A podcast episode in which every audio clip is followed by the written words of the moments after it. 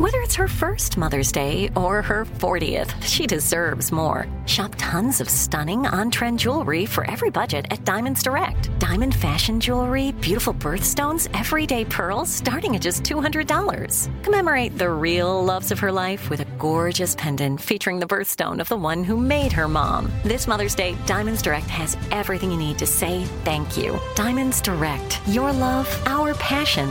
Online at DiamondsDirect.com. The Big Take from Bloomberg News brings you what's shaping the world's economies with the smartest and best-informed business reporters around the world. We cover the stories behind what's moving money and markets and help you understand what's happening, what it means, and why it matters every afternoon. I'm Sarah Holder. I'm Saleha Mohsen. And I'm David Gura. Listen to The Big Take on the iHeartRadio app, Apple Podcasts, or wherever you get your podcasts. I'm Saleha Mohsen, and I've covered economic policy for years and reported on how it impacts people across the United States. In 2016, I saw how voters were leaning towards Trump and how so many Americans felt misunderstood by Washington. So I started The Big Take DC. We dig into how money, politics, and power shape government and the consequences for voters. With new episodes every Thursday, you can listen to The Big Take DC on the iHeartRadio app, Apple Podcasts, or wherever you get your podcasts.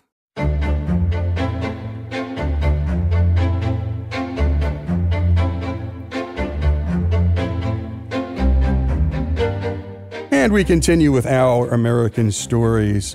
And up next, Mike Leven, who was the president and chief operating officer of Las Vegas Sands and an all-around hotel superstar, one of the great hoteliers of all time. More important, a personal friend and a wise man. And wisdom, my goodness, in short supply these days. And he transfers his wisdom through story.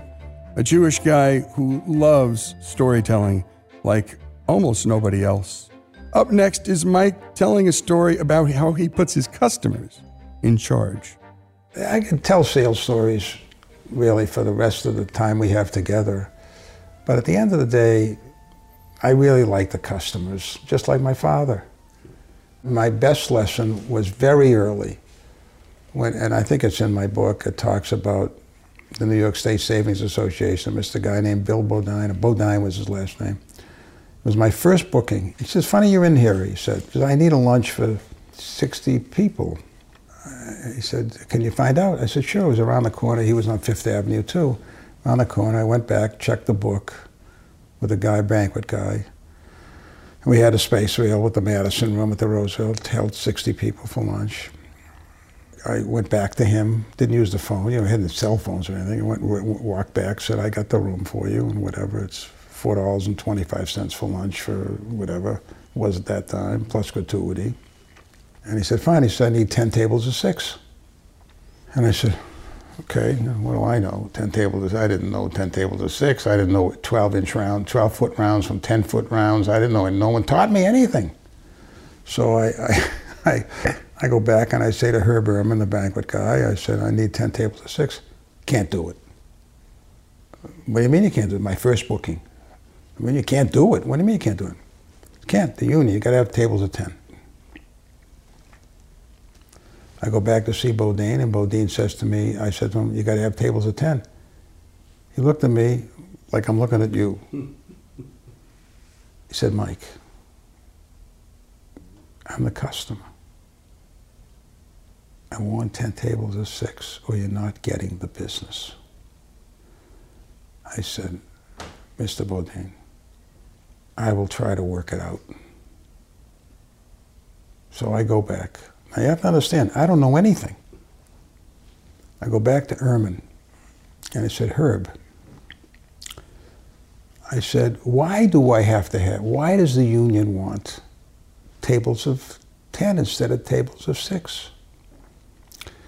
He says, "Because they have to get the gratuity from 10 people per table." I said, "What's the gratuity?"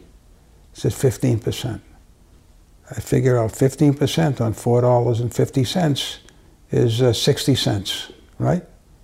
So 10 tables of 60 cents on 2 extra people is $1.20, correct? And I don't know if my math, I'm doing it in my head. Okay, it's $1.20. I said, "I'll tell you what. Suppose I get the customer to pay $1.20 for every person, for 60 people. Does it make a difference whether they have tables of 6 or tables of 10? She says, no, they'll take it for the money. The money's the same. So let's do that. He says, okay, I'll do it. I go back to Bodine. I said to Mr. Bodine, listen, I can't short the waiters $1.20, $2.40 a table. So you got to, if you pay me the extra, I can do the 10 table 6. He said, it's a deal. So I made my first deal to get my first booking. But here are the lessons, that it's so easy for people to turn the customer down, to play the game their way rather than to play the game for the customer. And I can tell you from my whole career, making it work for the customer came up almost all the time. Even later in the Holiday Inn days and the Days Inn days, because the franchisee, I'd say to people, who's the customer in a franchise operation? And you know what they all say, most of them? Well, the person who buys the product in the restaurant or in the hotel is the customer. I said, you're wrong. The franchisee is your customer. If you make that person happy, he or she will make the customer happy, if they're happy. And if they make the customer happy, the end user happy, then we're going to be happy because we're going to be collecting more royalties. Isn't that the way it works? Well, but that all came from trying to make it work in the first deal I ever made. And you know, after that, Lee, I always wanted to be in charge, because the basic situation in business or in everything is the people who want top want it to be done their way. But when they want it to be done the customer's way, they are ultimately successful. I made some marketing decisions along the way that were sort of customer-oriented. I think I did that. But when I was fully in charge at the top of it, and then when I was executive VP of operations at Americana Hotels and had the whole company, I could make those decisions, or at least teach people to make those decisions, you know, because they knew what my philosophy was. And then ultimately, as president of Days Inn and Holiday Inn and these kind of situations, I could eventually develop that particular situation. So I think that the difference for me, from what I see from many other executives or many other people, is that my power, if you had power, was really to make it happen for the customer, not to make it power for power's sake for myself. Because the ultimate benefit of the company is to have satisfied customers. And if you don't have satisfied customers, you can't be successful for long. And what you see when you read and see what goes on in business in general, or in life, even in politics, it's no difference. You know, I mean, how in politics do you service your constituency? The successful politician is the one whose constituents he makes happy. That can be positive or negative, depending upon what makes it happy, but the point is making them happy means that they vote for him, and or her, or it. So you know, it's funny, because I always treated suppliers the same way. And I always treated the hotel media the same way, even though we were buyers of their product. I always looked at them like, how can I help them to be successful? I always treated employees the same way.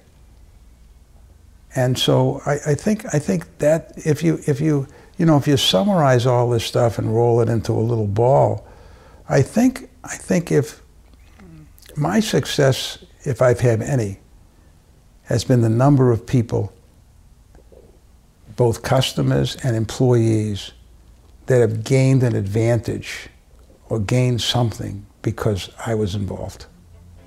That benefited. I think gains maybe is a bad word, benefited from the involvement with me.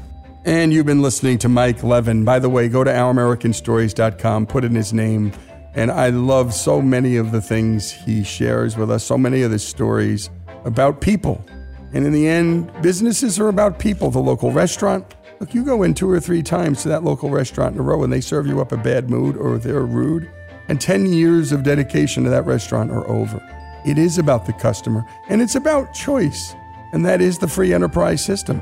The customer gets to choose. Leave it to the guy at the top. He'll just say something like, it's 10 tables of 6. That's just the way we do it. And it was beautiful that the guy, the customer, said to Mike, I want 10 tables of 6 or you're not getting the business. This is what makes, in the end, free enterprise hum. The customer gets to choose. Don't take care of the customer. There goes your business.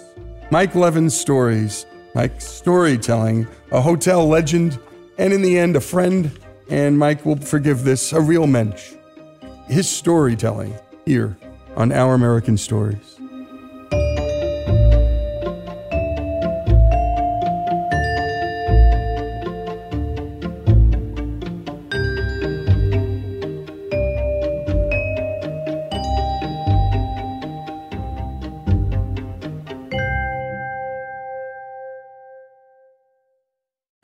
I'm Saleha Mohsen, and I've covered economic policy for years and reported on how it impacts people across the United States.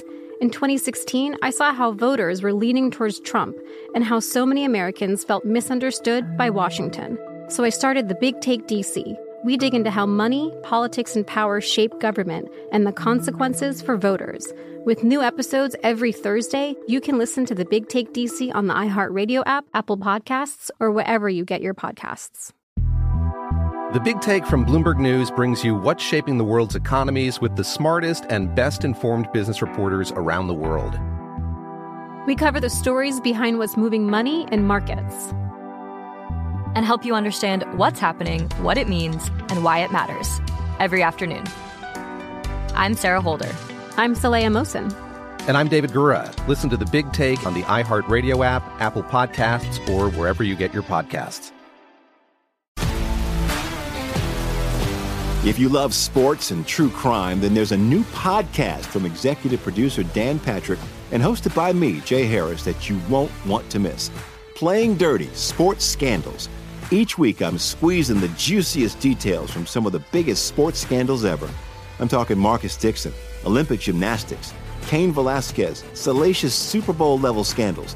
Join me on the dark side of sports by listening to Playing Dirty Sports Scandals on the iHeartRadio app, Apple Podcasts, or wherever you get your podcasts.